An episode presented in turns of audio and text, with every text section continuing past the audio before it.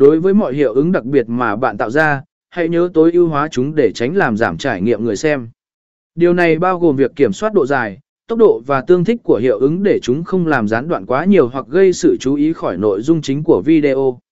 Ngoài ra, hãy đảm bảo rằng video của bạn có độ phân giải tốt, âm thanh rõ ràng và tương thích với các thiết bị phát lại khác nhau. Hiệu ứng đặc biệt trong video có thể làm cho nội dung của bạn trở nên độc đáo và ấn tượng. Bằng cách áp dụng cẩn thận các cách tạo hiệu ứng đặc biệt và tối ưu hóa chúng, bạn có thể tạo ra video chuyên nghiệp và cuốn hút. Hãy dành thời gian để tìm hiểu và thực hành để nâng cao kỹ năng của bạn và mang lại những hiệu ứng đặc biệt tuyệt vời cho video của bạn.